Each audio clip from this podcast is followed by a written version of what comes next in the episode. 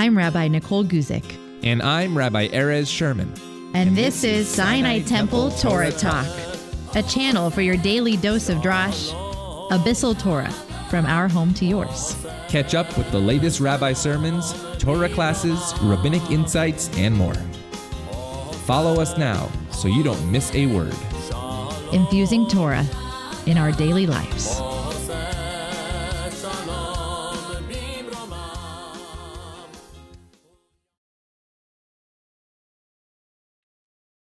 We know the story of Ruth. But for those of you who need a refresher, here it is in just one minute. Ruth and Naomi and Orpah are married to a father and two sons, Elimelech and Machlon and Kilion. They all die. Naomi, who comes from Israel, says she's going to go back to Israel.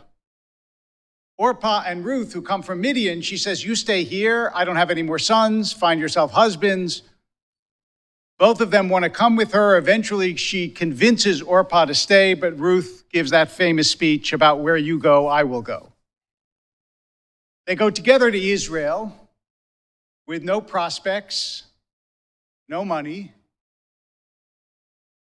and Naomi sort of stage manages it so that Ruth ends up in the threshing fields of Boaz, who is related to Naomi. He notices Ruth. He says that he will marry her, and by marrying her, takes on the giving of the property to the line of Elimelech.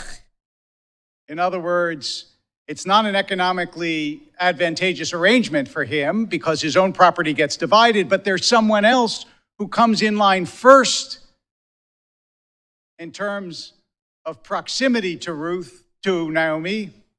That person, who is called Ploni Almoni, which is a way of saying anonymous person in Hebrew, decides he doesn't want to divide his own estate, which is a reasonable thing reasonable, just like Orpah is reasonable to go back to Midian because she doesn't want to lose her economic prospects. And so Boaz marries Ruth, has a child, and it says the child is born to Naomi. Because remember, this child is the inheritor of that line. As it turns out, by the way, just as an aside, although this isn't what I'm going to focus on, that child becomes the precursor to King David, which is another way of saying the precursor to the Messiah. So it's an important story for lots of reasons, and usually people say that we read it on Shavuot because it involves gleaning and harvest because it involves conversion. Ruth converts to Judaism and she accepts the Torah as the Torah is accepted on Shavuot by the people Israel.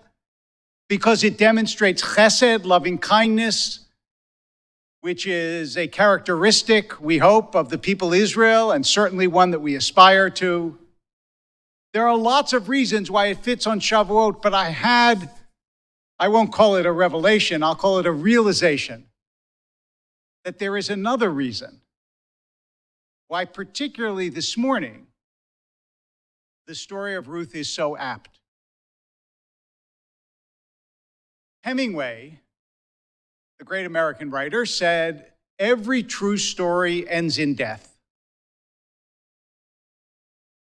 Ruth begins in death. It begins in the death of Elimelech and Machlon and Kilion. And then the rest of the story is actually about how Elimelech's memory will be perpetuated. That's what it's about. Why does Ruth have to find someone else to marry? So she dies childless. Okay, it could happen. But Naomi doesn't want her to die childless because Naomi wants the line of Elimelech, her husband, and her own line to continue. That's what she wants. And if you don't believe me, although I hope you do, I have the book of Ruth right here. And it says in chapter 2, Vatomer Naomi lechalata. Naomi says to Ruth, her daughter-in-law, Baruch hu Lashem. Blessed be God. Why blessed be God? Asher lo azav chasdo, who did not cease his kindness et hachayim the et hametim, to the living and to the dead. This is a book about loving kindness, but not only to the living. It's a book about loving kindness to the dead. And how are we lovingly kind to the dead? By perpetuating their legacy. That's what it means. In other words, literally right now, Yizkor, this is the lesson of the book of Ruth. In one way or another, you incorporate, sometimes it's through children, but there are lots of ways of incorporating the legacy of someone who has died. In one way or another, you incorporate the legacy of the person who has died and that is demonstrating not only your kindness, but God's kindness to the living and the dead, because their legacy enriches the living, as it does in Ruth, but it also sustains in life those who have died.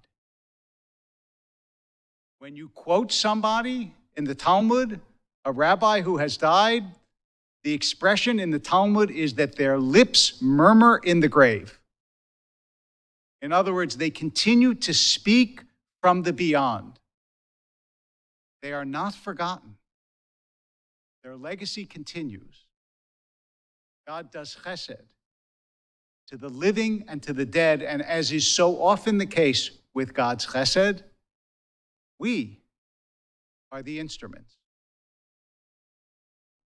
So I realized, and I'm sure other people have realized this, though I haven't heard it specifically this way that the book of Ruth is the book of Yizkor. That's what the entire book is about. And don't forget that in the end, it leads to redemption. Because in the end, this line goes to the Messiah. So memory brings redemption. And Yizkor is memory page 330, Adonai Ma'adam.